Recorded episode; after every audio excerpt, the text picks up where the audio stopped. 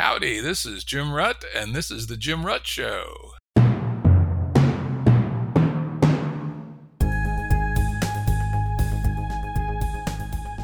Listeners have asked us to provide pointers to some of the resources we talk about on the show. We now have links to books and articles referenced in recent podcasts that are available on our website. We also offer full transcripts. Go to jimruttshow.com. That's jimruttshow.com. Today's guest is Hanzi Freinacht, philosopher and writer who's been one of the main developers of the ideas of political metamodernism. Hanzi, welcome back. Such a pleasure to be back, Jim. Such a pleasure to be talking to you again. Yeah, we've had some great conversations. This is actually Hanzi's fourth appearance. Back in EP 36, we talked about his book, The Listening Society. In EP 53, we talked mostly about his book, The Nordic Ideology. And in EP 82, we talked more generally about taking the ideas from the two books and building a meta modernism for the future. They were all great conversations. They're some of my most listened to episodes. And I will say, Hanzi's work has been a significant influence on me and also on many others in the Game B community and in the wider ground that's sometimes called the liminal web of radical social changers. And I'd suggest if you're interested in the stuff you hear today, you really should read one or more of Hanzi's books. And if you only have time for one of them, I'd recommend The Listening Society. But today we're going to talk about his newest book, just out a couple of days ago. And the title is 12 Commandments for Extraordinary People to Master Ordinary Life. So we're going to hop into it here in a minute. In the intro, you explicitly make the obvious connection to Jordan Peterson and his 12 rules and 12 more rules. Tell us about how you see this book as a response and an engagement with Peterson. Well, yes. Uh, so th- the reason I wanted to respond to Peterson is well, I, I mean it's it's almost it's almost personal. I uh, I was brought up academically brought up and philosophically in a sociology department in a what what you might call a very postmodern setting, a postmodern culturally imbued setting. So so people would have all of these critical perspectives on um, power relations in society, the role of language, the social construction of reality, how gender relations or human nature relations or human animal relations or class relations are skewed in different ways, or how knowledge is always subject to power relationships. And well, I, I felt I wanted to break out of that and, and and looked for something that could take the next step, not just critique society, but have have all of this moral sensibilities or values of postmodernism, but really construct something much like is being done or uh, attempted through the whole Game B community and, and project. And I learned about integral theory. I learned about developmental psychology. These felt like important pieces of the puzzle. And really, I felt like home when I discovered that there was another word than integral for, what comes after postmodernism. There was the word metamodernism, and it came out of academia, out of cultural theorists analyzing the arts and architecture and pop culture of our time. And I thought, well, what if you put these two things together? What if you have the sensibilities of really analyzing culture at depth? The real culture of people's lives with these more spiritual and developmental perspectives that try to construct something after the postmodern deconstruction. You keep the deconstructive or critical elements that sociologists and people in the humanities and people on the political left or people with outsider perspectives have uh, have cultivated for a long t- period of time, but you use them for creating visions. And to a very large extent, this this vision or this view of progress then it becomes a developmental view that if we are to create sane societies or sustainable societies or societies capable of surviving, we must become much better at supporting the inner growth of human beings as personalities, of who we are as people, of the nature of our relationships, of the nature of our goals, the things we value, and well, just just the institutions around us, the economy, everything. We need to take a next step after the postmodern. We need to take a step where we optimize for this very growth of us as human beings. And there I go, writing the first book, The Listening Society, and still I was still writing on the second book, Nordic Ideology. And one time, 2017, I see this YouTube clip with a, with a fellow named Jordan Peterson. I have no idea about the implications of it at this time, and he said something about uh, Truth University versus Justice University, and that he would want to defend Truth University or something to that effect. And uh, didn't really speak to me at this time. But I noticed there was more. There was a lot of interesting thoughts here. And Peterson, he was on a crusade. He was on fire. And he picked up so much steam out there on the web and among my own friends as well, and uh, among my contacts. And I noticed that the response to postmodernism was here, but it wasn't metamodernism. It didn't take a step forward. If you looked at the underlying political philosophy of Jordan Peterson at that time, which he has later formalized as indeed to be a manifesto for conservatism, it is classical liberalism and conservatism. Often intelligent uh, explorations of those political philosophies or uh, intelligent expressions of them. Sometimes not, but often so. But it just took a step back, right? So the whole momentum that I had felt was building over some years sort of it just fell out, just just dissipated. And instead, the main movement out there on the web and culturally speaking was a sort of regression backwards, back to basics, back to the modern values of responsibility, of individualism, of being careful with too sloppily using uh, collective identities and so forth. And I felt, well, okay, so I thought my role when I entered the scene, so to speak, would be to wrestle postmodernists and postmodernism. I even say in the, the, listening society, when the postmodern voice has critiqued the modern mainstream society voice properly for a long time, then the, the text turns and there's a critique of the postmodern voice from a metamodern perspective. And at the very end of that, the metamodern voice says, after having teased the postmodern voice for a long time, it says, and now let's get out there and kick some POMO ass. POMO mean postmodern. And that's sort of what I imagined myself doing. Now, Peterson was already, already doing that, but without the progressive content.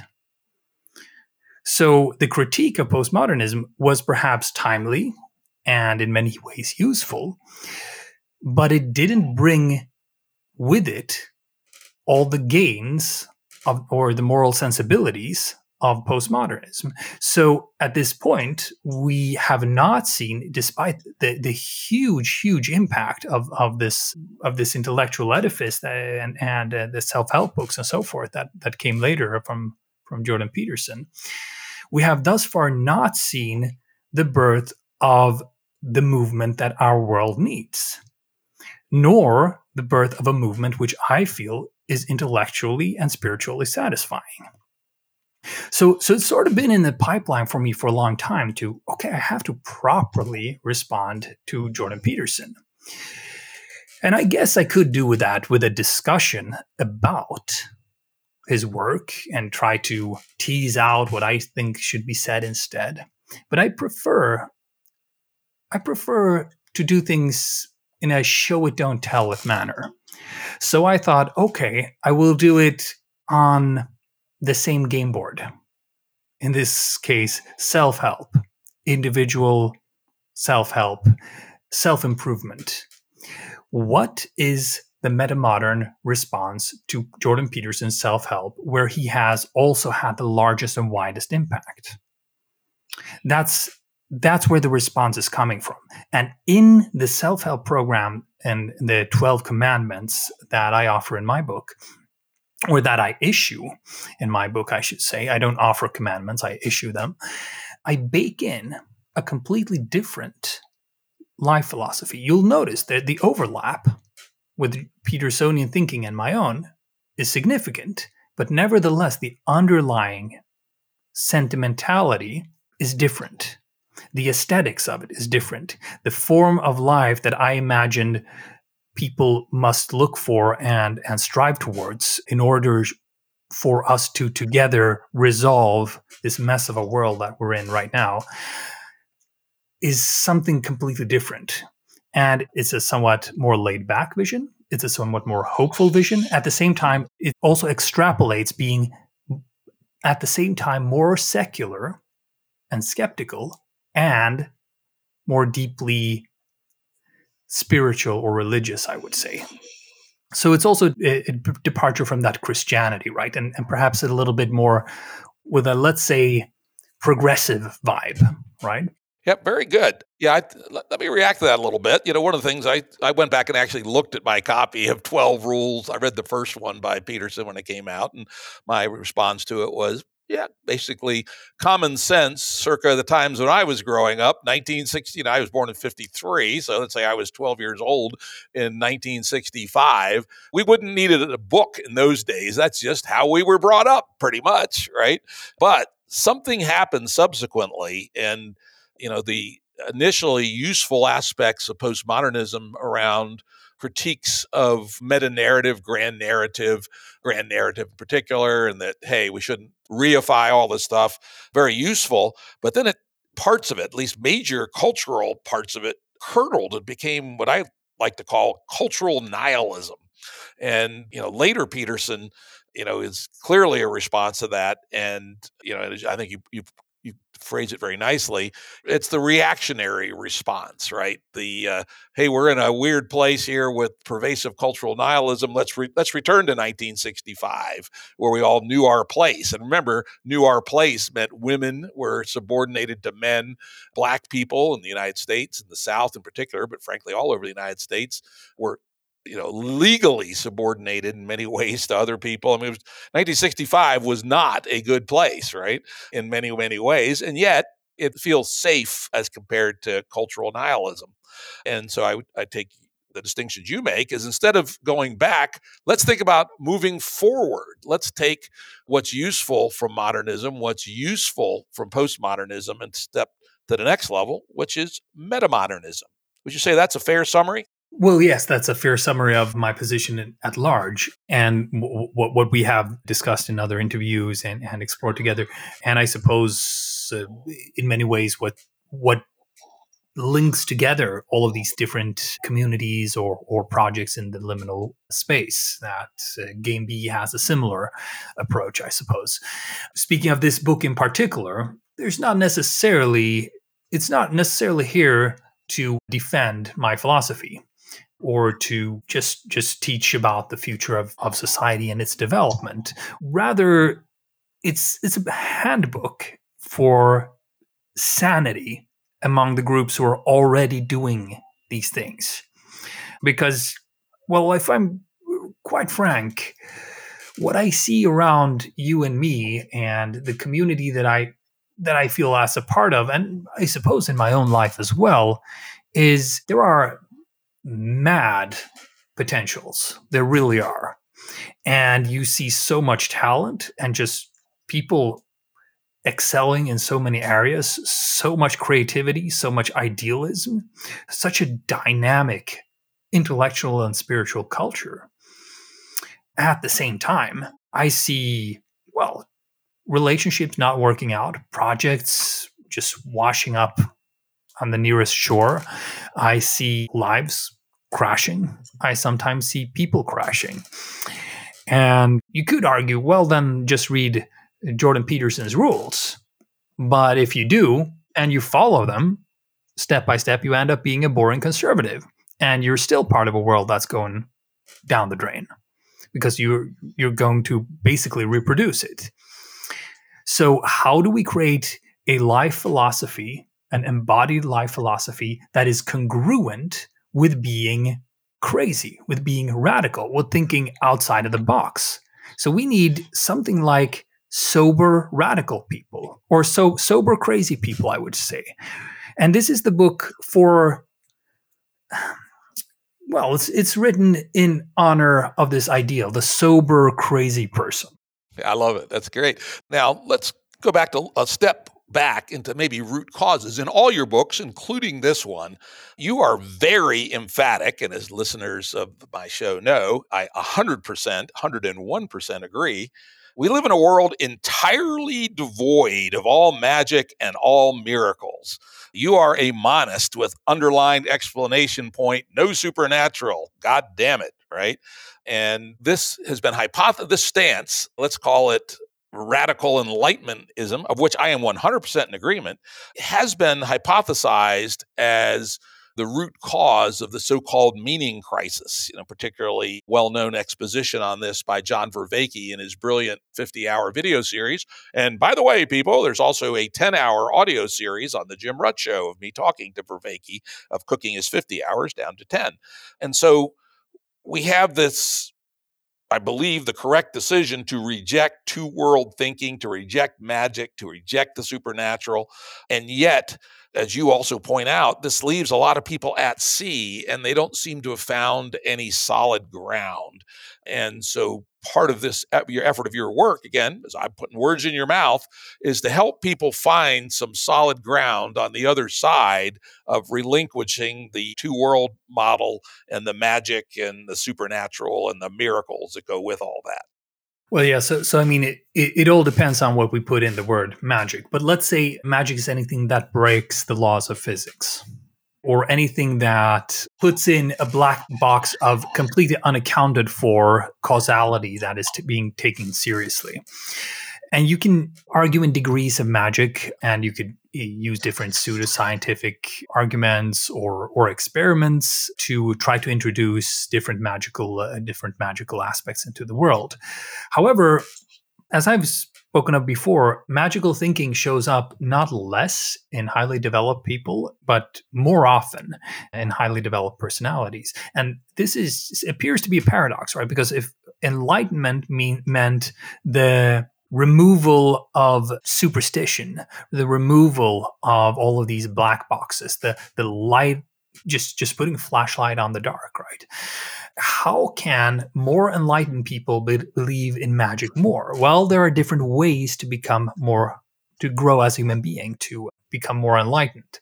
And one of them is uh, through direct phenomenology, meaning we experience a richer fabric of the world, we experience greater wholeness, we experience the world more directly, more vibrantly, uh, as something that is alive. And we experience that we fall in love with the world, that it we experience its beauty, its mystery. And when we're not in spiritual experiences, or we're not in as in my term as high subjective states, then the world appears more mundane to us.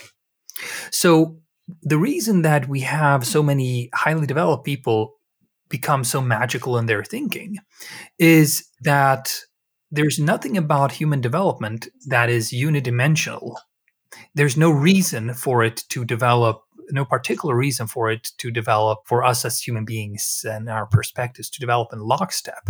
So it can very easily happen that we have more sense of the enchantment of the of reality than we have cognitive capacities and models in our mind to explain those same phenomena. And when that happens, there's a sort of gap between our rational capacities, uh, as it were, and our sensual or phenomenological or spiritual capacities or existential capacities. And that gap is filled with magic with magical thinking because all the time you will be walking around with a new pressure with a new pressure with a new pressure on you that oh there's more to the world it's more it's it's more magical than i can than than i can explain with my mind so eventually your mind buckles over buckles down and you start to believe in some kind of magic. This, people report this if they've had a major psychedelic breakthrough, for instance, they start become more magical. Uh, they uh, take up a spiritual practice or contemplative path, and if they travel along the path, then they start believing in actual miracles, even though well, they're entirely preposterous beliefs, of course.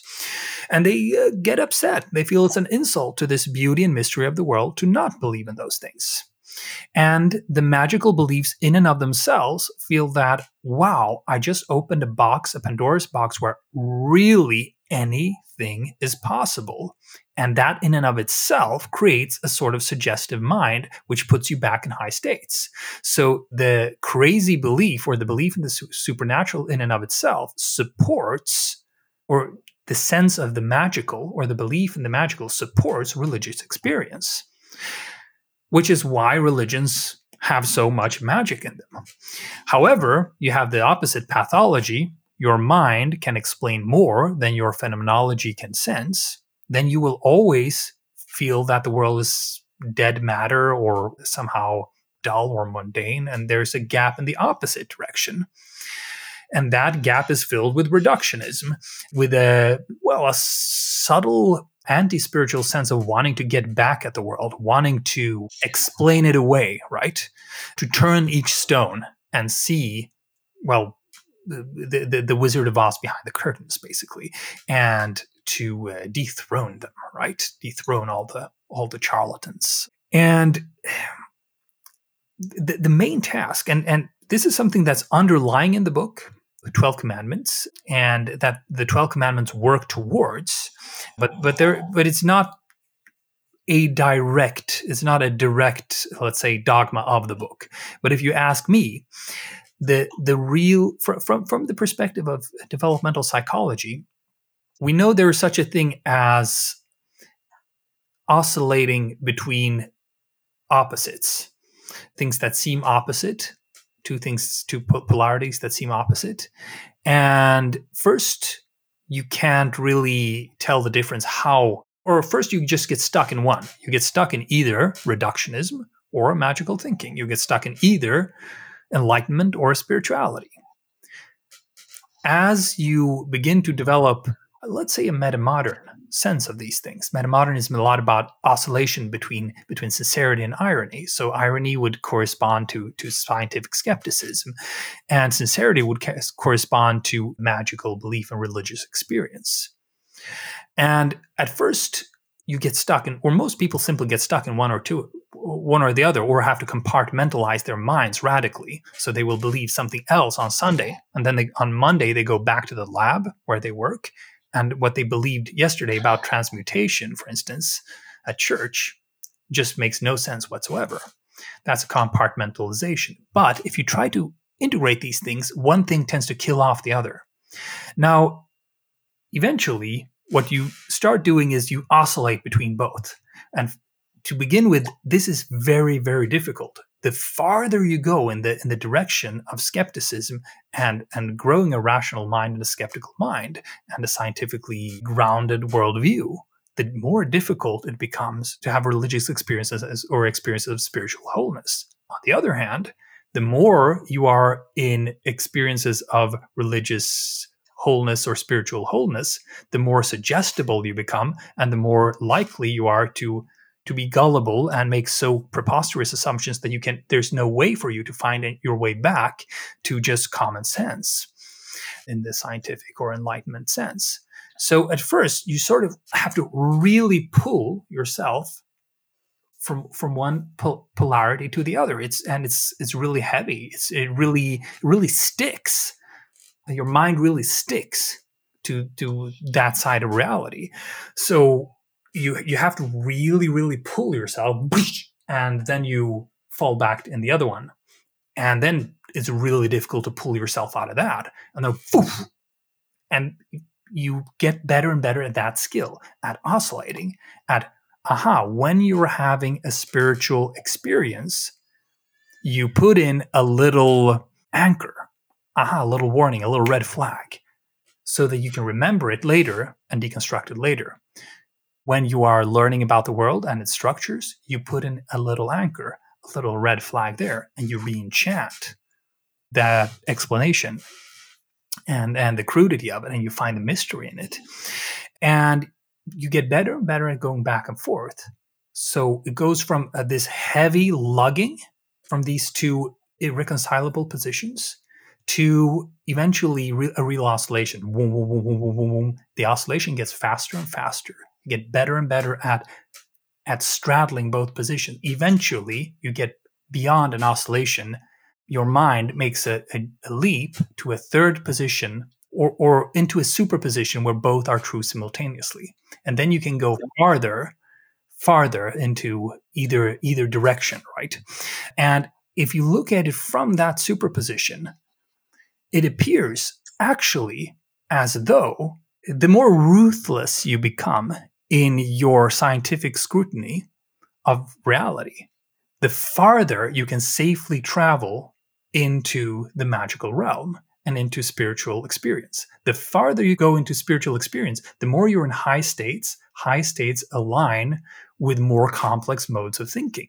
The more you can actually understand about about reality in wh- whichever domains you, you study it and and the, the more intuitions you have right so so there there is actually a direction that goes beyond the divide of science and spirituality but i feel that nobody really formulates it really well. They, they tend to be either either trojans for religion or trojans for scientific reductionism so there are some there are some new people out in the world doing some interesting integrations. In fact, the previous podcast to this one, uh, which actually just came out today as we're doing this interview, is with a guy named Brendan Graham Dempsey, and he's written a book called Emergentism: A Religion of Complexity for the Metamodern World. And here he makes a secular religion out of complexity and the phenomenon of emergence. I think there are times he goes a little far with it, but it, it is interesting because he's also a very deeply spiritual person. And while I critique him a little bit on where I think he cheats and falls a little too far over on the magical line, nonetheless, the main thrust of his book is a I think a useful integration. And then the other person I'm aware of that's working at this third stage, as you call it, is John Vervaeke and his religion that is not a religion. And again, I had him on the show along with Jordan Hall together a few weeks ago. And so there is work going on in this third world that is intellectually honest in a scientific sense, takes reductionism and extends it with complexity, and then also says all the above is compatible with a serious exploration of the spiritual realm. So it's starting to happen. it, it is, and when I say no one, I mean none of the large or established voices in in our time. I'm uh, uh, friends with both with Brendan Graham Dempsey and, and John Vervaeke, and yes, it, it, I suppose I, I, I would rate my own book or or I would place my own book in in a similar tradition. Yes. Great. Let's move on here because we have plenty of time, but we do have a lot of ground to cover. A very important part of your thinking, and it's gone through all your books, and you bring it home here again. I think it's important that we introduce this to the audience who mostly have not read your books. What a shame. Everybody should read your books. And that's the idea of state and its relationship to happiness. Take it away. So, well, in the earlier books, I, I, mentioned state as one of four fundamental developmental dimensions. Uh, state is a little bit different. It doesn't necessarily develop in stages as, as your personality might, for instance. But state basically means there's this word from philosophy called phenomenology. Phenomenology means first person reality, the reality as it looks, as it appears through your eyes, the taste in your mouth, the background sound of the buzzing computer fan, just the rich tapestry of all the objects around. How, where do they all come from? How does this all appear, right? And in that phenomenology, you can go you can go deeper and deeper and you'll notice more and more things. So you'll notice your feeling, somehow, right? It feels like something to be you at this particular moment. You can feel, well, a little bit apprehensive or anxious, or you can feel just not tuned in or just distant, or you can have really, really low states where you, which experience sheer terror of some kind and you feel you're stuck in a loop of some some incomprehensibly dark hell which reveals itself now as a grim as a cruel surprise. This was what, where you were going all the time. But there are also the higher states right? Uh, that go beyond everyday life where, where we sort of just just feel okay my life isn't reality isn't actually so much about little me doing this little thing I was trying to do my job or whatever I thought I was doing. I'm actually part of this huge cosmic expanse and I am conscious and I have the capacity to love and somehow everything is going to be all right, right? And most of the time, really, really most of the time, we were in some some sort of medium medium range of states. So all of the things that we would recognize from everyday life, from being very joyous and lively, all the way down to being uh, severely, severely anxious and, and almost, well, don't feel like go, going on anymore. So, so in that range, if you put different numbers to these states, you might say, uh, well, the first four states could be really low states, or the first three ones. And then from there on, you could you could add, well, re- being really anxious, being a little bit anxious to that state, you get to a number seven out of 13 here. Uh, a number seven would be, well, what everyday life, if we're completely honest, probably feels like for most of us most of the time. Not for all. And this is the important point. But state seven is when you're okay, dot, dot, dot, sort of you're okay, but there's a little tension in your back. There's a little worry in your mind. There's a little uneasiness somewhere in the body. You just don't feel entirely at home. And you might sometimes find yourself wondering what is it that makes life seem so easy for everybody else right? Why why is everybody else walking around seemingly more in the flow and i feel a little bit uh, off or outside of it all the time? Uh, likely this is the, the reason that we uh, feel this so so often or that we're in this state 7 so often probably has to do with the with the civilization. It's probably easier to be one state up at state 8 in pre-civilized societies or let's say stone age societies. And if you do take that one step up though if, if our normal is that that okay sort of well state 8 would be okay genuinely just okay. I'm just genuinely okay. You just have a sense of safety and okayness well, you, you, you might not be super thrilled. You might not be having a spiritual orgasm. You might not be seeing the light of your life or, or feeling an intense beauty of everything, but life feels fresh and alive. And you're there, and life is happening, and it's you're sort of at home. And I think everybody almost has at least that we, we varied to different degrees and states and we will i mean we're different as organisms. We will have experienced higher and lower states than one another. Somebody was locked in a torture chamber they will have experienced lower states than most other people. Or uh, somebody had a very strong spiritual experience and perhaps had a nervous system predisposed for that they will have experienced the highest states which others haven't. So but but almost everybody will have experienced these two states. When we were kids at least we experienced state 8 more often or unless we had very sad childhoods right? So so there is something about that. We are in a kind of well it's it's a it's a crazy world. It's a crazy world where where we're arguing to ourselves and to one another that being in state 7 is what life should is what life should be about.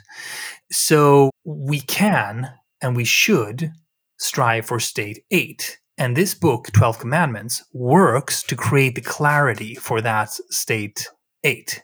Okay, that's good. That's very good. Let me respond to that. I'll just sort of mention in passing in my own life, I would say I've ranged from four to 11, four meaning tormented. One particular bad medical event comes to mind, and 11, vast, grand, open. A light dose of LSD, as I recall, was uh, one of the participants in, in that one, but I've had that experience before. So, you know, I've swung fairly widely across it. But I would say I'm mostly an eight and sometimes a nine. And I'd also, I'd love to think about whether this tendency to seven, which I absolutely agree with you, that the bulk of people today are not at ease in in wherever it is we are, are at, may be relatively recent. Because when I think back at my parents, the so called greatest generation or the older silence, people born in the 20s, you know, they lived through the Depression, they lived through World War II, and now they were living in fairly modest post World War II suburbia with a community swimming pool and and pretty good schools and they thought life was great i'll tell you they frankly did. They were well satisfied i would say they're they were good solid eights most of them. Of course there were some that had tendencies towards depression towards alcoholism towards domestic violence you know whatever but if i had to say where was the center of the bell curve in 1965 this is again probably the draw of jordan petersonism i suspect most adults in say 40 years of age uh, how old my parents would have been, say, in 1965. They had been in their early 40s. They were generally satisfied and even higher. Us boomers, when we were young, I would say might be your state nine, good and lively. Say, I can still think back when I was 21 years old, 1975. You know, the the changes from the 60s were happening. They hadn't fully curdled yet. We didn't quite know how far it was would go. There was good drugs. The sexual revolution was in full swing. There were no STDs that you couldn't cure with a shot of penicillin. You know, things really felt good and lively again at the middle of the bell curve. There are a lot of people that weren't sharing it, but there, I think a significant percentage of boomers when they were young were in the nine category. Though, of course, when they met the real world, they fell down to eight. Oh, we got to go to work. Jesus, that's kind of sucks. And work work for the man, that kind of sucks. And some of them have fallen into seven. But I suspect that this, anyway, but long way to say, I suspect that this central tendency of sevenness may be a relatively recent phenomena of late stage game A. What do you think about that? I I think so. Yes. I, I think also we we we can expect that life is going to get tougher, given just just the mounting complexity of uh, the lives that we live, just the amount of factors that you have to relate to, the deluge of information, but of course also the growth that we have enjoyed, economic growth and other things, the progress that we have enjoyed hangs by pretty thin threads. And if the geopolitical situation changes, as it very likely will due to rising pressures of uh, climate change and, of course, the tra- changing world order with the Bretton Woods system no longer being upheld, with the power struggles among major powers with the democracy receding in the world and with no clear visions or goals that are easily available to wide swaths of the population, and of course, the demographic crunch that we're uh, just about to experience now with uh, so many old people in the 20s and the 30s and 40s. And so, and a smaller generation taking care of those, and they have even fewer children. So, even even fewer will take care of even more people. Pretty much around the world, a few countries like the United States are likely to do a little bit better. So, I mean, if you look at all those pressures, the general state is going to go down, which makes it yet more important that we become masters of our own subjective states. That if if, if we don't go down in state as easily, if we are uh, good at managing our subjective states, the subjective states of the people around us, we will have more social resilience. We're likely to more productively and energetically respond to the challenges that we're about to face. We're less likely to overreact. We're less likely to buy into crazy schemes we found we find on far out hopes we might find on the web through conspiracy theories or stuff like that. And it particularly holds true for people who sort of, you know, live these renegade lives of the transnational creative class, one might say, or the Triple H population, the hippies, the hipsters, and the hackers. If these populations are not good at both noticing subjective states and creating a good bedrock of returning to state, if not going up to state eight and above, at least anchoring in state seven, then, well, we're going to make things worse. That's another big theme in this book, right? That all your activity, all your fervent striving, what happens if it if it's not the right thing to do? It's better to feel better, to be clear in your mind, and then you will be more likely to not be making things worse in the world. That's a very important, very important part. Whereas in, for instance, Peterson's work, that personal religion is so important that you might as well have picked up a bad personal religion and you're laying your life down for something that's just making matters worse. But if people, you know, feel better, they're likely to pick up more laid back, sensible religions. Uh, the funny thing about Peterson, you know, I read his first book, Maps of Meaning, and in it he confesses that he's an atheist, right? And yet that, you know, he has has sort of his fan base has kind of been towards the more traditionally religious, which I always find curious. Anyway, with all this, this has been great setup. Now let's move on and let's talk about the 12 commandments. First one, live in a mess moderately. You know, this is a direct response to Peterson, who talks about cleaning up your room. You know, you say in the book, and this is a direct quote, so you don't owe having a neat home to anybody, nor do you have to have a life in perfect order to valuably partake in society and work for its improvement. Damn right. In fact, if you think about the Peterson vibe, the alternative, clean up your room and extend it to clean up your house, etc. You end up with the stereotypical 1950s housewife vibe, the so-called Mrs. Clean types that my mother used to laugh at. And I was happy to see that you quoted some research that showed intelligent people tend to be messier. You look at my office, it proves I'm intelligent. And you had another great aside where you showed the offices of Hitler and Einstein. oh dear.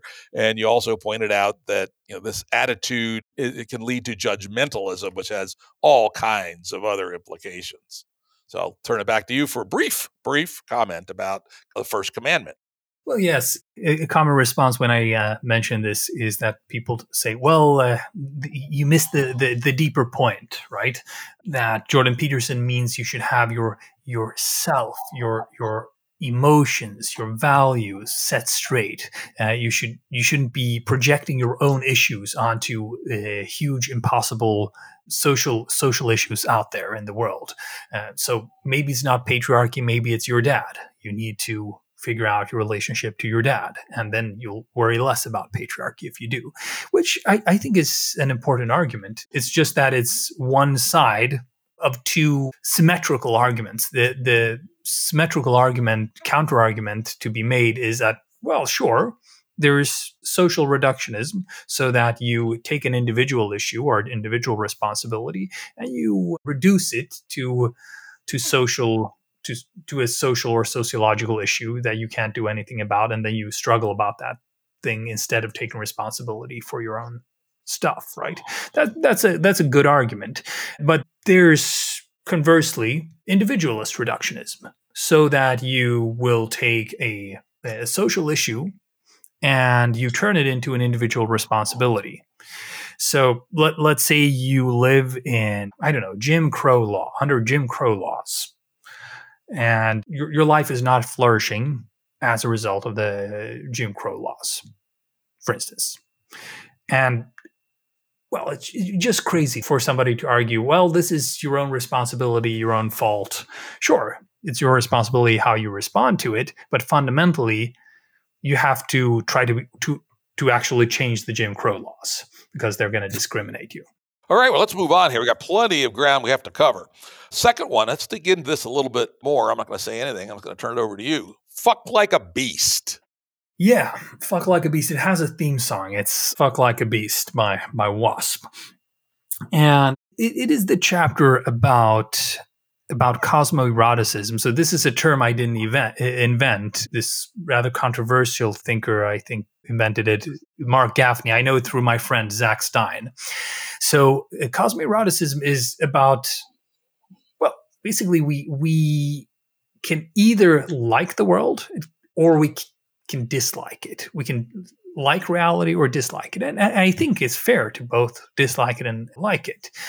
And I, I would much rather honestly dislike reality and the people in it and, well, all the suffering and so forth and all its craziness than dishonestly like it, right? So, so sincerity or, or authenticity or truth is still the highest highest value here. But if you can choose, of course, it's better to like reality than to dislike it, to be in love with life than to feel that it's a, it's an awful, dark, tragic mess. So, how do we get there? And well, one thing is that we have to feel alive. We have to reconnect to and through our bodies, through ourselves as animal creatures, and we have to fuck like beasts. We have to get over our inhibitions. Yeah, of course, Freud famously published his book, Civilization and Its Discontents, right? That there is this tension that we want to fuck like a beast all the time, but if we do, things ain't going to work so well. So there's, a, isn't, isn't there a tension here? And we just need to set the equilibrium point differently, perhaps. Uh, well, that's not exactly the point I'm making, but yes, I do reference Freud there, and Freud, Freud, he he sort of just just backs us in a corner. He says, "Well, so there's this dilemma. You can't really solve it. You you can you can you can manage it." I'm not entirely in disagreement with that point. I I think, however, somewhat more optimistically, it is that to get over your inhibitions in almost every case what you need to do is to get through your your traumas and these blockages that you have of the emotional body that you're carrying around right? What what does it feel like to be you in your chest right now? What does it feel uh, is is there a, a tension or contraction in your throat? Can the belly shine with a sort of warm smile when you think about something that makes you happy or when, or when you enjoy something you're going to eat? Can you look at a landscape and notice its beauty or not, right? And this, there's a certain prison or jail that we can end up in when we're, when life is on mute. When something bothers us or something is unhealed or, or unaddressed, and there, there's a tension in our body and our mind, where we well we we just we just dial down everything the hurt and and the pleasure and the joy and the aliveness. And we sort of live life on mute. And that's the real that's the real secret to fucking like a beast. You don't actually even have to live a libertine lifestyle or or party or anything like that. It is about successfully reconnecting to that hurt inner child protecting it and helping it stand up straight again, helping it just feel your emotions honestly. And oftentimes, this means that we can unlock our sense of aliveness in, at the very moments in life where things are most difficult, because then we're being challenged to, to face difficult issues in our lives and we can address these blockages or existential um, dead ends that we that we got ourselves into. So so it's it's a matter fundamentally of going into more free flow, but going through the pain. And you go through the pain by actually getting in trouble. You get in trouble, you resolve the trouble. Something lets go in you, something that kept you back for a long time. You notice you breathe more freely. And what do you know? Everything appears from a higher st- subjective state. You begin to be able to speak without inhibition. You begin to be able to think without inhibition and and just do what your what your heart desires. You begin to be able to make love more passionately. Or not if that's not even what you want right but uh, to to unleash that inner child right to nurture that inner child then you unleash the beast that's that's the main point of the of the chapter i suppose yeah, of course, we could talk about this one all day, but we got to move on. So that that's good. Let's go on to the third one. Live sincerely, ironically. Now, Interestingly, I have at times spoken out against the idea of sincere irony in metamodernism, but I'm slowly starting to come around a little, little bit. Brendan's book, I think, was a little bit helpful there. But on the other hand, I'm still a bit skeptical about irony as a stance.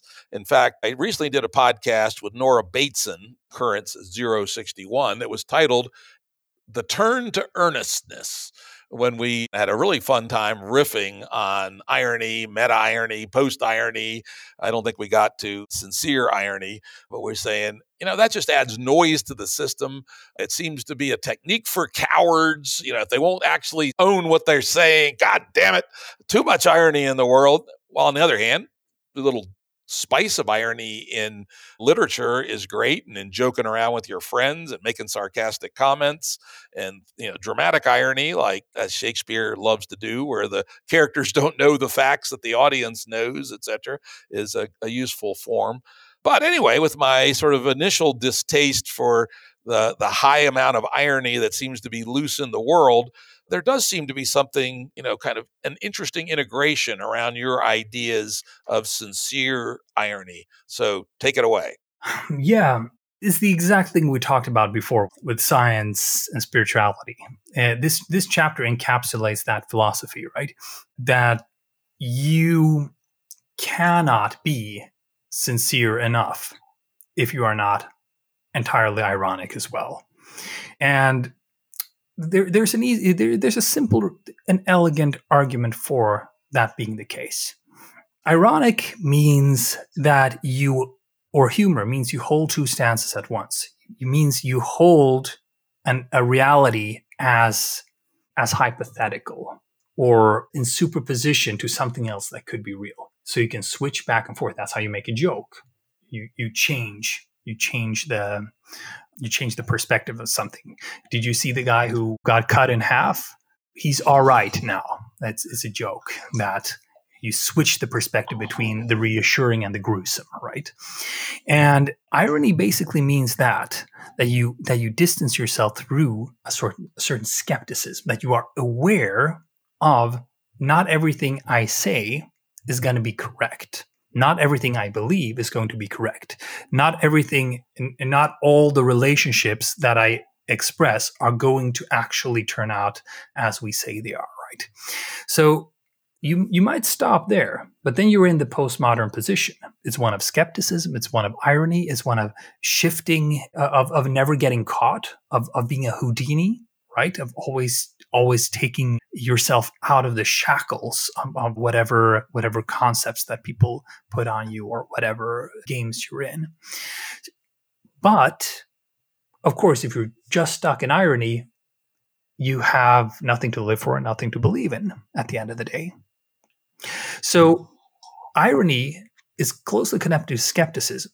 However, if skepticism is brought to its last point or to, to its end point, it has to become skeptical even of itself. And then it cannot be all encompassing. So, because if you're just skeptical towards everything, you're not being skeptical against your own skepticism.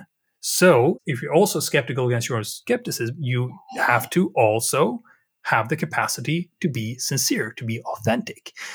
Now, from the other position, the argument becomes much simpler if you start from the authenticity side, so you so you're sincere about something. Well, how sincere can you be if you haven't turned every stone and looked at the possibility that you might be wrong? Then you're not sincere, you're just hysterical. Now, Hitler was not ironic about his stuff. He meant business. But he could have done with a little bit more irony. Or Hitler is, is far out. But you, let's go closer. Let's take Ken Wilber. Ken Wilber is the leading spiritual philosopher in America still today. And he was not very ironic about his endeavor.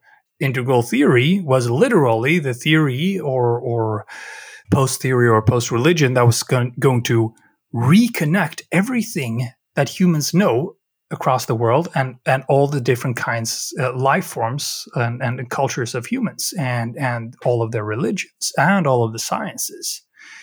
And people went full on full speed and said okay this is this is the thing. And they created what? Cults where they were 0% ironic about what they were doing they were really, really sincere. I met these people and I still know them today and they regret it very much. But at this time, when you met these people, they had starey blank eyes, right? The, the eyes of a true believer. And they wanted everything to be about this one thing that they were that they really believed in.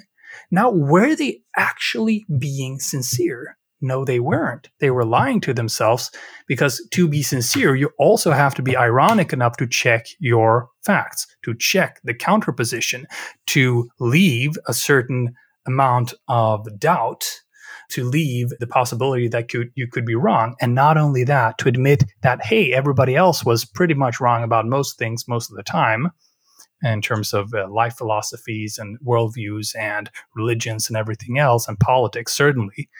What do you think you are? Of course, I'm going to be wrong too. So, to be really sincere about your sincerity, you have to be ironic. So, ironic sincerity is just real sincerity. And sincerity without irony is just not real sincerity. I like that. In fact, I have a variant on that that I apply to myself. Mm-hmm. Like say, my opinions are strongly stated but weakly held. Oh, yeah, yeah. I remember that.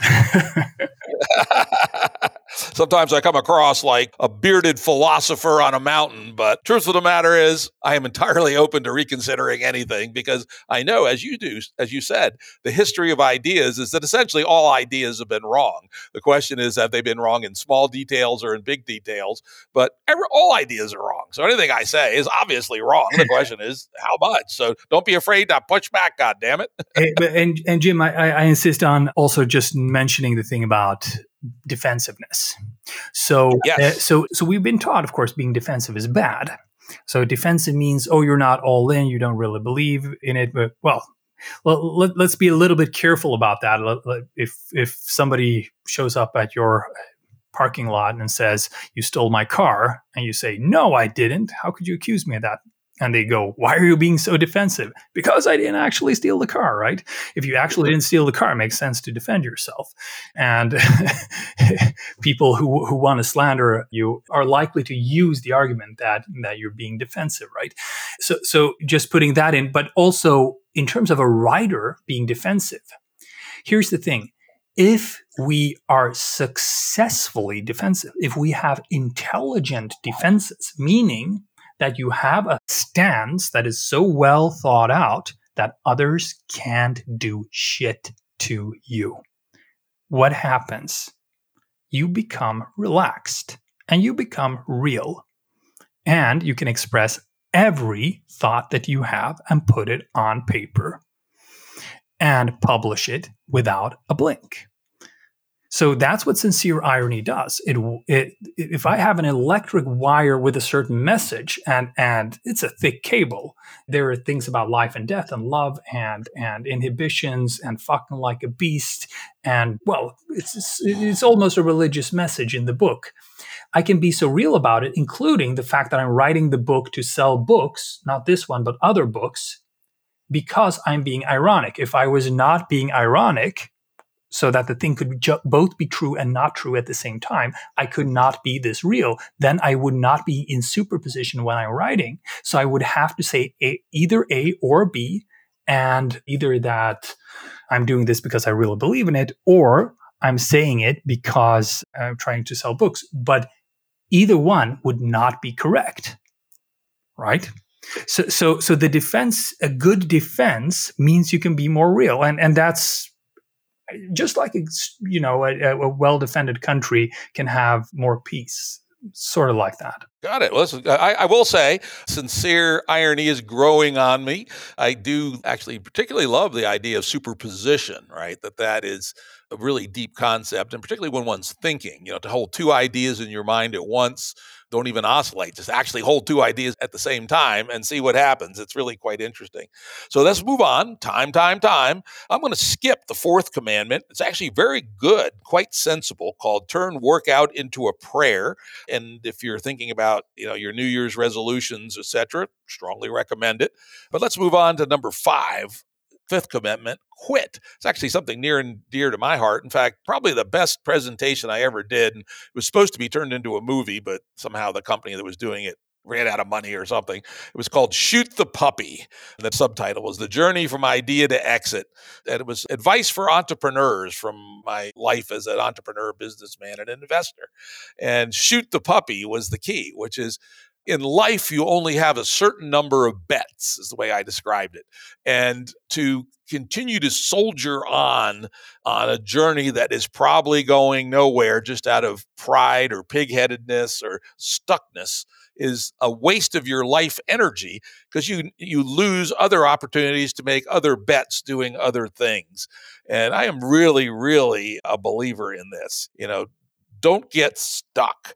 And, you know, and not only does it apply to managing one's career, but it also as you point out very vividly, it also has to do with some of the problems we have in our relationships, right? Do I really have to argue with my wife about what happened at somebody's wedding 10 years ago? You know, when, uh, I'm a person who enjoys a fight and likes to win. And so I can tend to be anchored on engaging in an argument that is not only not necessary, adds no value, but has potential to do hurt and harm to another person and to a relationship. So I'm all with you that the fine art of quitting is a skill that we all have to be good at. Uh, what say you to that and more? Correct, correct. So, so well, I mean, f- first of all, first of all, this particular rule is a possible answer out of a number of possible answers to a situation. You can quit, you can soldier through, you can never give up, and there's not one correct answer to these things. However, quit deserves to be a commandment here, given that it's just underemphasized. We're touted all day long with the with a device, with, with with cultural norms and so forth that say, well, quitting is for losers, and if you soldier through, if you fight to the end, it shows your character, it shows you're a better person. It's it will reward you, and sometimes that's the case. It's a case to case thing, right? But given that quit is underemphasized. The strength of quit is also largely has also largely gone, gone unseen. And my argument is the reason that quit is so important is that it is the basis of freedom. A slave, per definition, is a person who can't quit. An employee can quit, or you can you can even quit family if you have to. And knowing that means that you know that you chose that relationship, that you chose that project, that you chose that job or that habit, and then you can actually apply yourself with greater energy. Now, of course, quit quitting in terms of personal relationships should be well, it's the nukes basically. If you bring it up every every week when you when you have an argument with your spouse, well, if uh, you bring this up again, I'm going to quit or I'm going to leave you. Then, of course, you you ruin the marriage just doing that. So you should know that these are the nukes. And if you like Putin, mention the nukes. Yeah, yeah. Every two yeah. weeks, then, then then you're gonna then you're gonna well, the results are not going to be to your advantage. But just knowing that you have the nukes that you can quit and practicing that skill. So you quit little things. Quitting is hard. It takes courage, right? It, it takes courage to uh, quit a job and see see what happens, or or quit a marriage. Maybe you know you're 55 plus or something and and you're unhappy in your marriage you might get really scared of being lonely or something like that. So given that it's so scary and, and difficult it makes sense to always remember to quit little things to quit less important things. So you have this skill set. You have you, you sort of know the landscape of what happens when, when you leave something behind, right? And then, of course, you notice, oh, if I don't do X, Y, and Z, instead, what do I do? Well, first, maybe you just stare at the wall and you're depressed, but I eventually you're going to find new things. And those things are more likely to be more optimized for your later self. And given that we have very complex lives with very complex life stories and multiple threads these days, uh, very different life phases, chances are we do better at if we quit it a little bit more than we than we have thus far. Yeah, great. I think that yeah, you make the good point that there's obviously times to soldier on, and in fact, many people's best successes come from soldiering on. But probably we, in our current popular culture, we underestimate the power of quit. And to your point, that when you do quit, it often frees time. You know, I, for instance, periodically prune the boards that I'm on. Somehow I get on these boards of advisors and boards of directors, and every year I try to prune that damn list and quit ones that are at the bottom of my interests, and it frees up some time to do something new. So let's move on. This next one is an interesting one and pretty rich one. Number six, do the walk of shame. I know. I know this. Uh, the title of this chapter confuses people, and people have asked me what, what it's about and so forth walk of shame of course. It, it can be uh, in, in popular culture well you, you walk home after you've been at a hookup you're, you're uh, with, with, a hookup you shouldn't have or the queen in game of thrones she walks through the city and everybody walk, shouts shame shame shame at her right? The, the, these are the images that, that that come up. And the walk of shame here is not a public event. It's it's it's a walk through your own gallery of shameful memories, the, the lane of shameful memories. And well, if we if we connect back to the earlier one, fuck like a beast, what it's about breaking through, coming over your inhibitions. What's the most inhibitory feeling? Well, there are different emotions. There's fear, of course. If you're scared, you're inhibited. There's guilt that also tends to close you down. But the most commonly applied one in everyday life is shame. So shame inhibits you. It, it, locks you down. It paralyzes your body. It makes you move less. It makes you shrink. Even makes your mind just go blank for a moment. And what can activate shame? Well, things we are ashamed of, obviously. However, are we done with all the things that we are ashamed of? Have, have we actually thought them through? Or did they just not occur recently and anyone can just activate that little button and voila, shame is activated in you again? And chances are, most of us, almost all of us, I would wager, have these shame buttons that are just there for, for people to push or, or accidentally touch and activate, or can be activated by just any situation. So that means we carry around all of this shame. And we well it's it, we are affected by it every day. So the walk of shame is basically you do an inventory of your own shameful memories and you feel through the shame until you get used to it until it leaves your body. That's that's the idea. I mean there's more detail to these these techniques in in, in the book Uh, and there there are examples how to jog your memory for for for for things we're we're ashamed of. But when I just pile together all that li- that that list of different things, it's like there's no way there are a lot of people who don't have at least some of these things on this list. Oh, certainly. We like we all do. I'd be shocked if anybody doesn't have it. Have some of them. I, here's a thought I had actually when I was reading, and we'll, we'll, go on a little bit later in the book. You talk about the inventory of guilt, and as I was pondering that, I, I was thinking, you know, frankly, think about some, you know, things, my own life, etc. One of the interesting things about shame, uh, and we'll get to this when we get to the section on justice, is that many of the things that we were ashamed of when we were younger, in particular, there was really no reason to be ashamed, right? And and sorting that out itself can be useful. While guilt is a little different is that, yeah, we actually did do something bad and we should have some negative valence around that. Sometimes you did something allegedly shameful that what really was, but other times it was, you know, you violated some local convention that when you got to be a little older and a little wiser, you real realized was idiotic. And I thought that distinction might be worth making. Yeah, yes, I, I can only agree. And if if we don't revisit the shameful memory, we won't have the chance to look at it anew. That, that would be probably be it. The, the guilt part is also in the in this same chapter, and it's basically the same argument, except that you have to usually you have to dig a little bit deeper with the guilt, uh, given that well we're ashamed of feeling ashamed, but we usually felt like the victim when we were ashamed. We felt like, oh, I'm not good enough, and oh, people don't like me, stuff like that. When it comes to guilt, there there are all of these obfuscations of the mind that I mean, basically bullshit we can pull on ourselves. so to to trick ourselves that we weren't actually guilty that we had a perfect excuse for doing what we did and nobody would have done it better than we would have in that situation or that whatever person we did x or y or z to deserved it and i mean just just the very simplest way to bust through that is to look at our own grievances and make a list and okay, what happened to me? Well, a business partner ran off with a million dollars, and uh, my wife stole my house, and this and this person lied about me or this person robbed me, whatever it might be, right?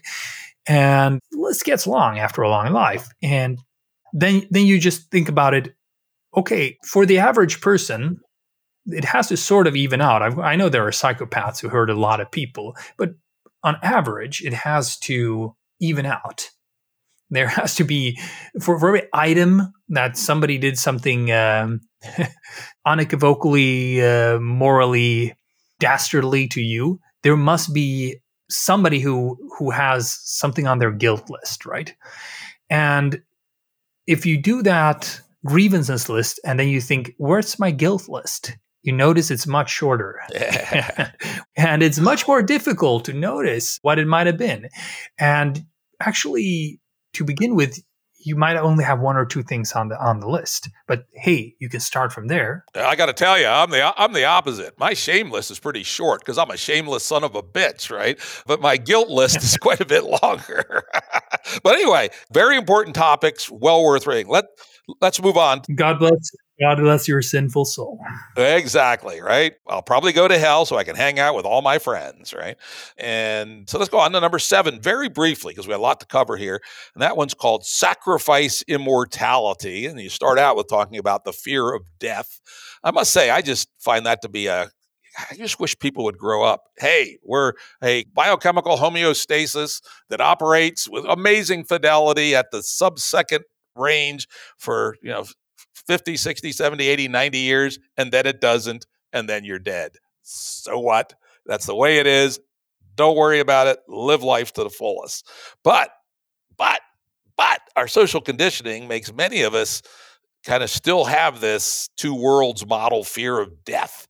And I've always thought I was, oh, since I was 11, and I rejected all that decisively with an epiphany, no less.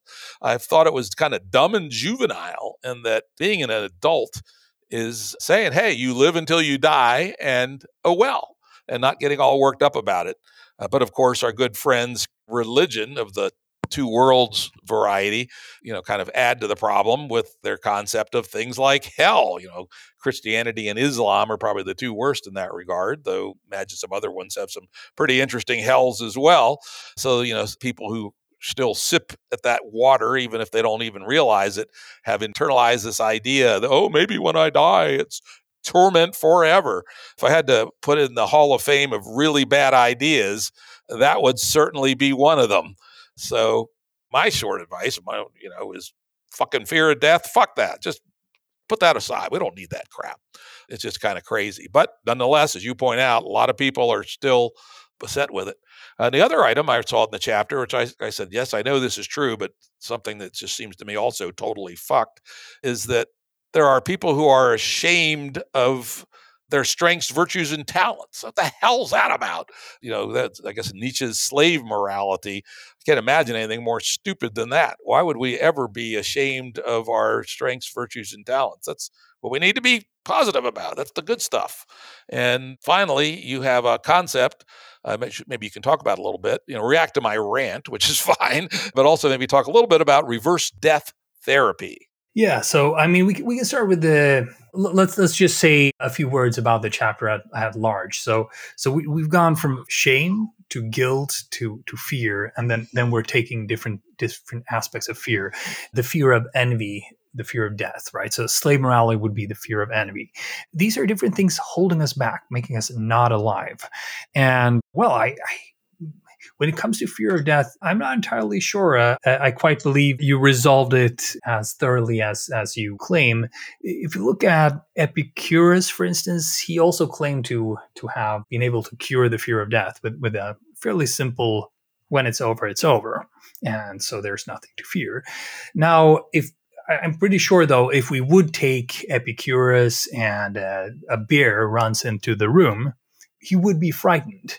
Or if, if uh, some sort of malicious captor took him and would fear pain and ultimately death, I believe, or a very ter- terrible disease or something, right? So, although we can surmount it to a certain extent, uh, there's always going to be a lingering part of it. And uh, this is a deeper question that has to do with uh, how, how, you view the developmental psychology or, or the psychology of the human mind. But I think it's, it's rather inescapable that we have a lingering part fear of of even hell and eternal damnation given that if we look at at the large stages of, of human development and psychologically and, and culturally we first get to the religious stage. It's I guess you could call a third stage of religious or cultural development where the traditional religions reside. So Buddhism, Christianity, Islam, Judaism. And they they all have some form of of, uh, of hell realm, which is linked to to virtue or or being a good person. So guilt, if you're free from guilt, you don't get into that hell. And from and this was a universal stage of human development. And from there on, the Enlightenment and other and other movements could go on. There were versions of this in ancient Greece as well, but but on on a mass scale, secularism eventually took a step away from the universality of one God to a universality of one world, where every everybody can, through public revelation, through scientific method, through falsifying or verifying different claims, could, could find the universal, could find scientific truth. So not the truth of, of, a prophet or a Buddha or or the Son of God or one particular book, but the but the universal truth that we all find together through public revelation, through science, right? So given that this is a universal step in the mind, we have to have taken that step for us to stop being God fearing entirely. And given that the mind can always regress and that the mind is never entirely certain about the, about the reality it creates, there's always the slight risk that the people who uh, did believe in, in any of those religions were right or we, we might have been brought up with structures where in, in, social structures where those things were commonly commonly believed. And you always have a sort of slight slight background thing. What if every time i swear i'm actually getting there? So so so I, th- I think you know you have to take these things seriously because they go so deep in the soul right? Or even organically and, and just just just as we are uh, as animals who are little children who just happen to grow up, right? And that little child's going to be scared of, of being of being hurt anyway. Yeah, I think I think it is true that a lot of this fear of death is just the grown-ups version of fear of the dark, frankly.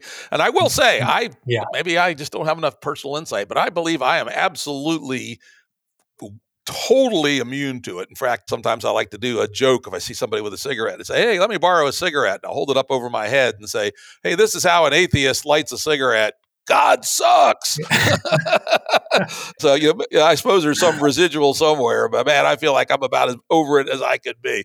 But anyway, let's move on. Time, the clock is ticking. Let's go on to the next one, which let's take more time on, which is uh, well, Jim. Just just to say, the reverse death therapy is just the opposite of thinking who you would be without.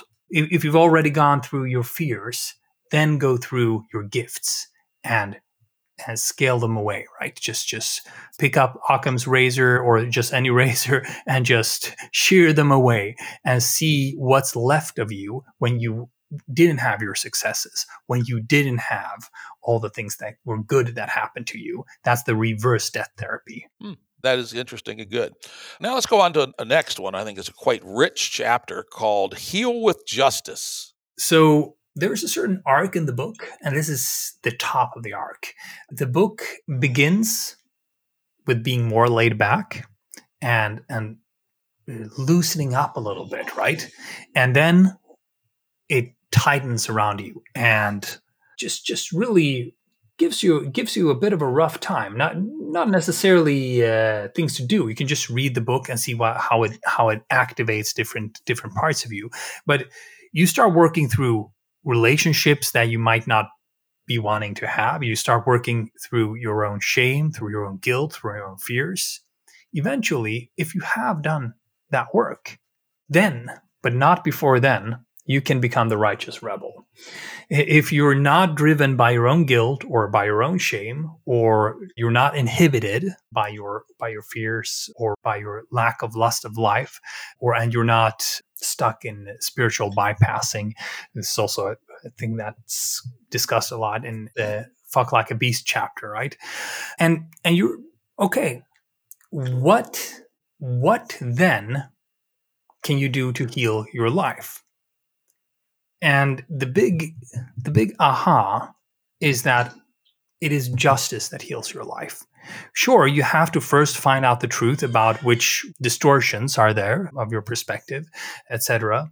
But justice means wholeness or it means that social relations are put in into proportion. And as long as a social relationship is not in proportion, so that it's asymmetrical, there's exploitation going on, there is is based on false premises, on anything else, then it's going to eventually hurt and eventually cause you to not be alive and happy. And whatever struggles you're doing out there in the world, they have to do with whether or not things align just do the actions align with words, align with the perceptions, align with the emotions at hand.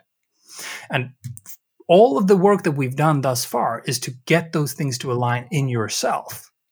Now, the task is to get those to align in the transpersonal space between us, in the in betweenness of us. So, if we're going into this world and we're do, trying to achieve something and do something, I can't think of a better true north than to always work towards justice in, in uh, every social relationship, in every company, in every political situation, which basically just means that words can easily align with actions or, or the narratives, the story that we tell can align with what people are actually doing, can align with what we are actually perceiving with our eyes, and that can align with how it makes people feel. And the world is just full of disalignments between the, these four factors. And new such disalignments or new such rifts show up all the time cracks, cracks in reality, cracks in social reality. So to heal the world is to fight for justice. It's not necessarily about navel gazing. It's not about being kind or tough. It's not about creating one particular political system. It's not about fighting for this particular group against that one or this particular religion. It just gets back to this okay, are things, are the social relationships in proportion? And if you want peace of mind, that's how you get it. That's my argument. Yeah, I found it resonate, resonated with another concept I've fallen into fairly recently, which is Carl Rogers' idea of congruence. The idea that we you know, uh, actually one of the chapters in the Game B book is if people are mostly good, why do things suck, right?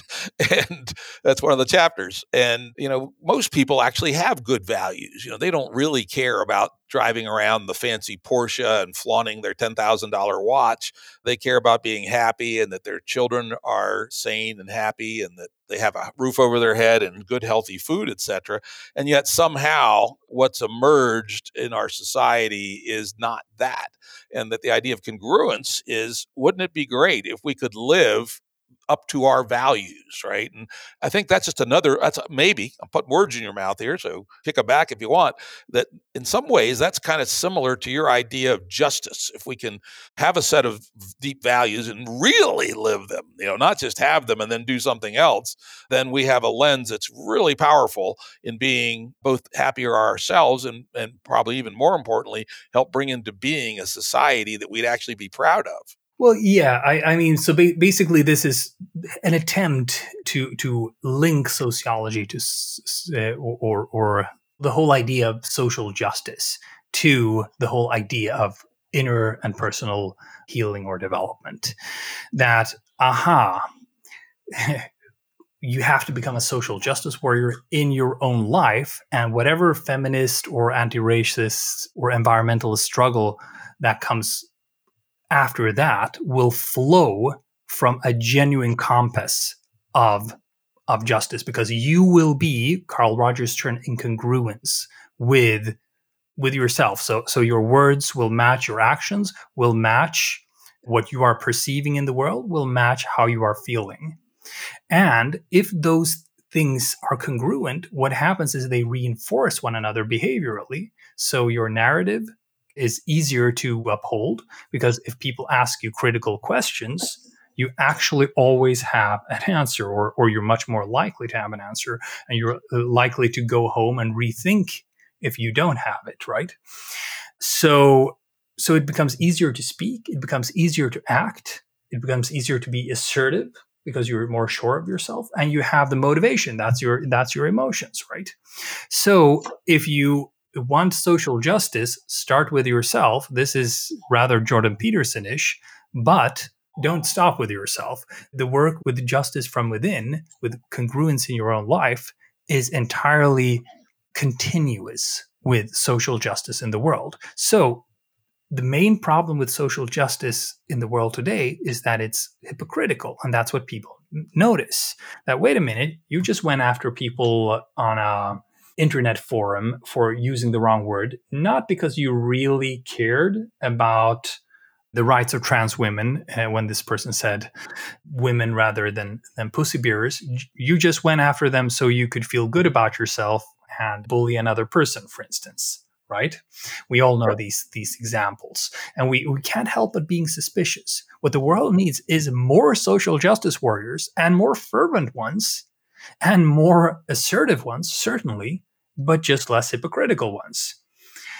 And this is a book that tries to create the basis for non hypocritical social justice from within, which then flows out into different projects in the world. Yeah, I found that very good. We're going to have to move on here. There's one last little item that was in that chapter, which I go, huh, I never thought about this before. That you essentially put forth the idea that people who use lots of adjectives when they discuss, discuss what they're doing, it's kind of a tell of injustice. And you know, that makes a lot of sense.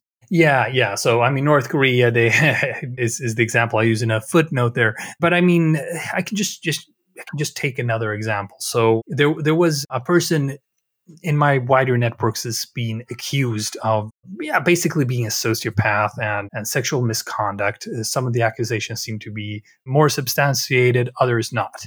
And i just want to know is this a good person or a, or a not good person to collaborate with? Some people say he's good some people say don't go there. Huge red flags. So i go to this person's web page where he made a huge he and some of his followers made a huge huge presentation of just his defense. And there were so many adjectives. First, they explained the word maliciousness for two pages, right? Just to ex- just so that they can make the claim that the person who is making claims against him are making is making malicious claims, right? and it's well, you can just see at a mile that okay, something is off here. So be careful with the adjectives, right? Because the, this the more solid argument you have, the less you need to skew the language to to say, well, an an evil uh, person walked in and aggressively shouted at me, please sit down. Or you can just say, a person came in and told me to sit down firmly, right? or just to, just to, me to sit down straight, right? And you well, if you don't have to skew the whole thing in your direction, you have less things to to hide then you can just say things more matter of factly. That's the idea. Yep, that's great. All right, let's move on. Hey, that's a great lens for people. Watch out for people that sling more adjectives than necessary. Yeah, it's probably a, a tell that something's fucked up. Commandment number nine burn your maps. This is also a very interesting chapter. What do you mean by maps? So, maps is basically your fundamental worldview. And well, we all start making making cognitive schema or maps of the world, some more fundamental than others. But we have, I mean, if if you talk to, let's say, let's say you talk to a twenty year old anarchist who studies sociology and hasn't yet studied any other social sciences and uh, not been through so much life experience I think I can fairly accurately reconstruct this map, the map of this person. So I think if this person were were to pretend to be me and write write an article of what Hanzi Freinacht would say about Elon Musk, I don't think they could. I think if I sat down and tried to write what would uh, this 20 year old anarchist first year sociologist sociology student write about Elon Musk, I could fairly accurately reconstruct what, what they're likely to say. So my map seems to contain their map, but their map doesn't seem to contain my map in that in that regard. So your map can grow, it can become bigger, it can be, become more complex. Now, to add another dimension to this, it gets really complicated when there are maps that are not congruent, that describe different aspects of reality. So let's say you take a sociologist such as myself and a quantum physicist and ask us to describe the nature of reality and what's really real in the world. So my fundamental assumptions will be very different from those of the quantum physicist. And the quantum physicist will not be able to trace all of the thoughts and assumptions that I am making unless they also studied metamodernism. And I won't be able to track all the stuff that the quantum physicist was making. What we're getting at is that we always have very, very, very limited maps then. And we live our whole lives and draw our own little heroic story on some sort of background map wouldn't it be a very good investment in time and resources and in ourselves to maybe put aside some of our efforts to challenge the actual map? Do you want to be the communist who works 30 years for a communist revolution and then you notice, aha, the communist revolution isn't coming. That was a bad map. The world was doesn't work that way. And you've actually done harm all this time that's that's a pretty high price to be paying for not mm-hmm. burning your world map, for not burning your map and getting a new one, right? So, the idea of this chapter is that if you've done all the other things thus far, you have enough. If, if you're not driven by shame, you're not driven by fear, you've already quit relationships that, that are causing more harm than good things in your life and that might be locking you down or holding you back then you will have more inner spaciousness, as it were, more inner peace to be able to hold your map less hysterically. You will, you will be able to imagine more ironically, sincerely ironically, imagine other possible worlds, other possible worlds for you to inhabit. So if we can inhabit other worlds, how do we know we live in the best one? How do we know that our whole life story that we're telling is even being told on the right background on the right background landscape? Maybe there's another landscape, right?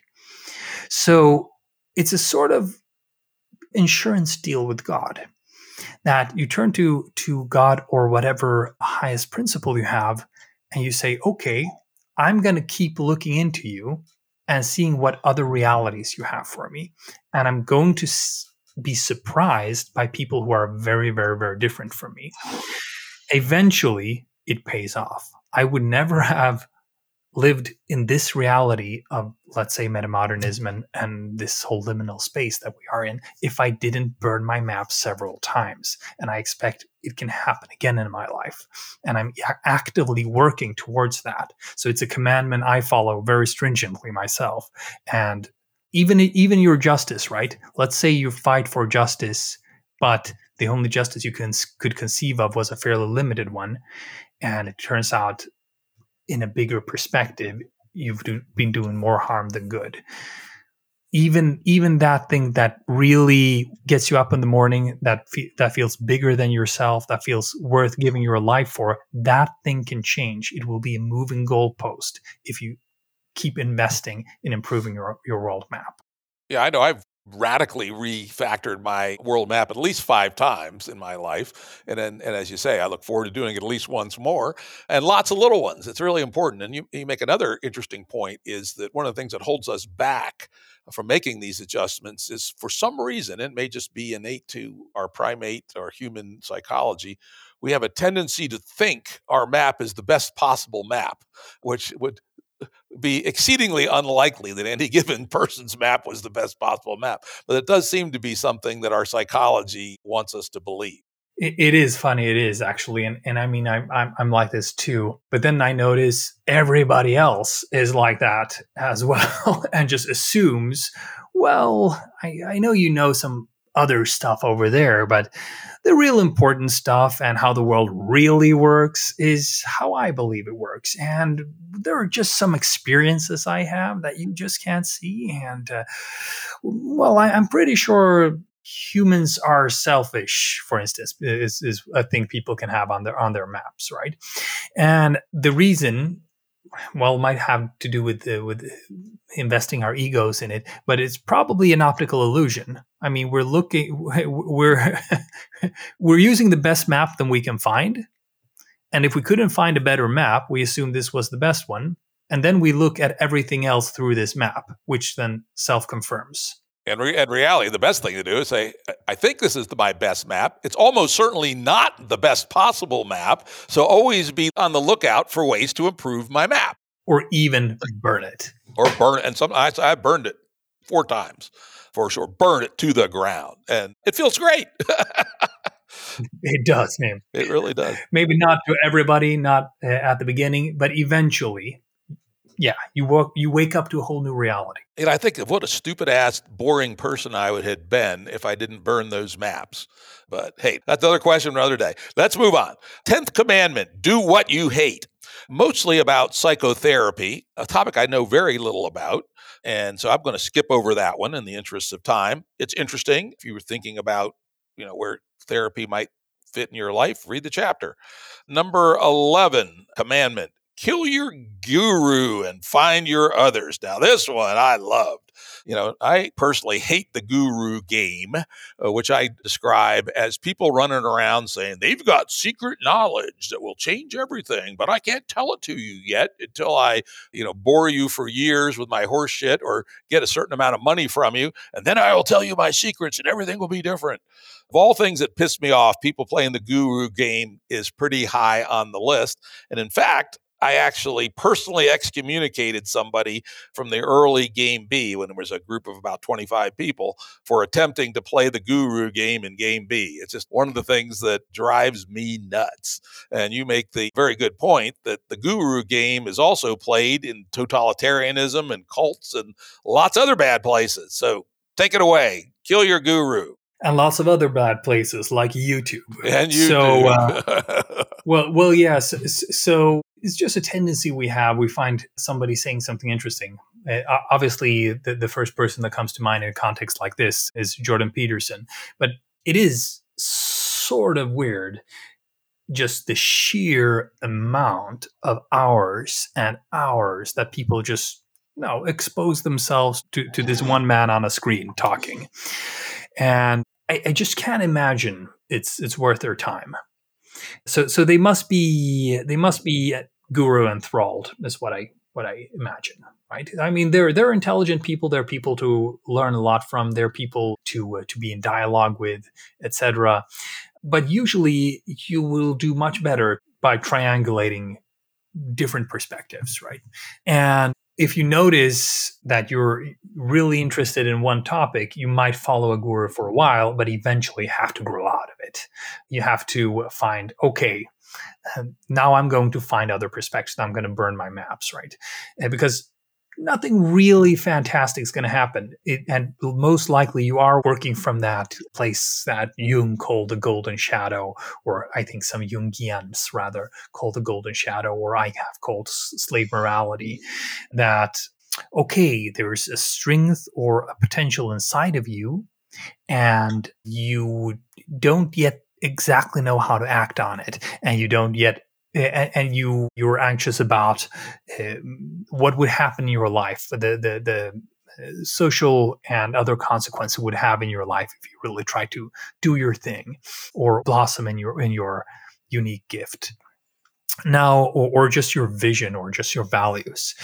And then you see somebody else doing a little bit more of what you would like to be doing and you feel in love with them and you start start sort of doing that as as a for, form of pseudo participation rather than participating deeply in your own life you look at somebody else doing what you would imagine yourself to be doing or something in that direction.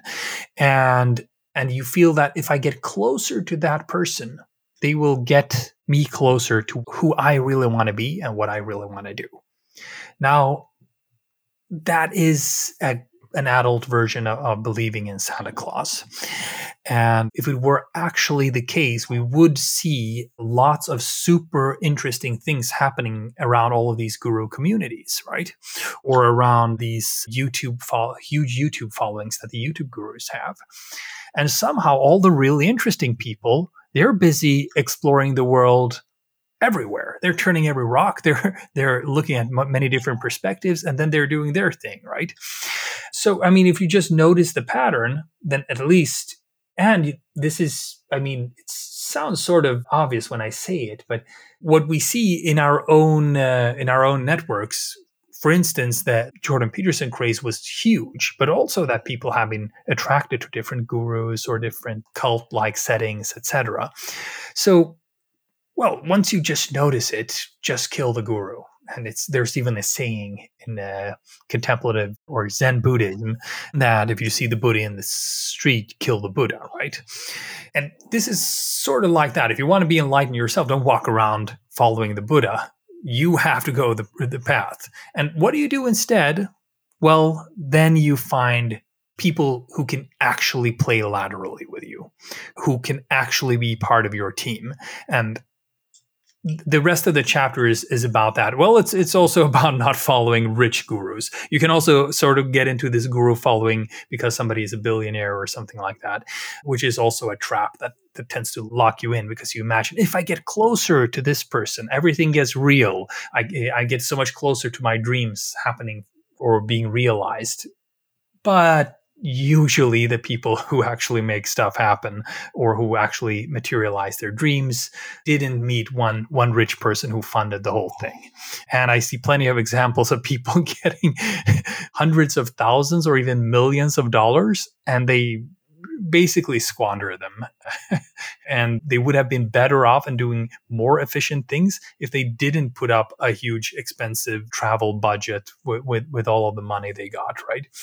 So basically, what you do instead is you find really loyal friends from that uh, who are on the same wavelength. And that's much harder than finding a guru. Gurus sell themselves, friends you have to create right? And you have to maintain the relationships, you have to get to know each other, you have to find strengths and weaknesses, but it's so much more fun and productive and makes you so much more powerful I mean, exponentially more powerful because you now have the skill sets available of other people who are not you which is something a guru can never do for you because they're they're a sort of just sitting there up on a hill and can offer you a few words here and there, right? Indeed, very game B. In fact, in you know, we, in game B, we always say the first commandment: find the others, right? And then one of our key tools we call coherence for to really get something done. You know, find some others, as you say, you have trust, you have conviviality, you have transparency with, and then get into true coherence. And suddenly the power is unbelievable. Five people in coherence is a lot more powerful than five individual people. And the five people in coherence should not have one guru. No, no, nobody is the guru. Very, very important. And, and oh, there, you know, there is a tendency in our primate ape selves to make that happen. But there are some very good tools like sociocracy or having a good facilitator that can, you know, gently nudge us away from the tendency that we want sometimes to worship these plaster saints, which is just not a good idea. All right, on to the last one. We're at the two hour mark, and that is play for forgiveness. Take it away. Well, I, I told you about how the how the how the whole book follows an arc. So starts easy, gets tougher and tougher, gets to the top or the main spine or the point of the book, which has to do with connecting all of this inner work to social justice. And at the end of the day, well, then it starts to go into the more universal. So, so uh, then it starts to well, just give you a warm hug, uh, talking about uh, how uh, if if you are fighting for justice, working for justice from the inside out, what are some good tools, and and where do you land in life, right? Where does this, how, how is this brought home, so to speak? And the end of the story, of any good story, is at a happy point. You can have sad can have sad stories who, which each end with a sad ending or or have or, or narratives with sad endings but the narratives with sad endings they they don't feel entirely concluded you you leave the theater mulling or you you you close the novel and you, you have a lingering feeling. To get the real conclusion, the classical story has a happy ending, right? And that means that happiness in and of itself actually contains ending or conclusion within it. So the sense of wholeness or happiness has a sense of conclusion within it, right? And justice is a sort of struggle or sort of wholeness and healing is a sort of process but where does this go what what's the actual what's the actual measure of success so this chapter argues this commandment tells you that you must play for forgiveness it doesn't say you must forgive if you would say you must forgive it sounds too linear. I mean, if somebody's bullying you at work right now, you can't just forgive them right now and they will bully you tomorrow as well. You will have to, well, do all the work and stand up for yourself, fight for justice, quit if you have to, and eventually, when you can and when you're ready for it, forgive. But you know, with the with the commandment play for forgiveness, you remember that the story is concluded when the whole thing is forgiven when when it no longer has a grip on your soul when when there's no longer resentment poisoning your mind when you have a sense of letting go a sense of, of just openness right so i think an accomplished life is a life through the living of which we forgive the world for not being perfect, for not being good to us all the time. That there were a lot of things that happened that were difficult. There were a lot of things that happened that were unfair, that weren't right. And was difficult sometimes to to admit or see clearly enough that that was not okay. And there are things that are ongoing in the world right now that are just not okay and that we have to change. But even so, even so, at the end of the day, if you're resentful against the world, if you're resentful against creation, you're resentful against God, or the, the highest principle or, or the greatest wholeness, then you're just fighting reality. and reality is always bigger and stronger. So, well, it's it's a lot like Christianity, but the other way around. Rever- we had reverse death therapy from from Buddhism, but we also have reverse. So rather than thinking about all the things you could lose, thinking about all the things that you have, that was reverse death therapy. We also have reverse Christianity. Reverse Christianity is the idea that. we, well, you were we were taught that there's a God that can forgive our sins, but it's the other way around. It's we that you should forgive God whether or not we believe in a personal God, if if we just look at the imperfections of reality and just all the crazy shit that goes on, the better we are at forgiving that wholeness, that totality, I should say, the more peace of mind at the end of the day we'll have, and the just just the better. I can't think of a higher goal for the soul to achieve. That that's that's what the commandment says. This is the highest goal to achieve, because whatever else you do then is not stems less from resentment and more from care and love or or search for truth right?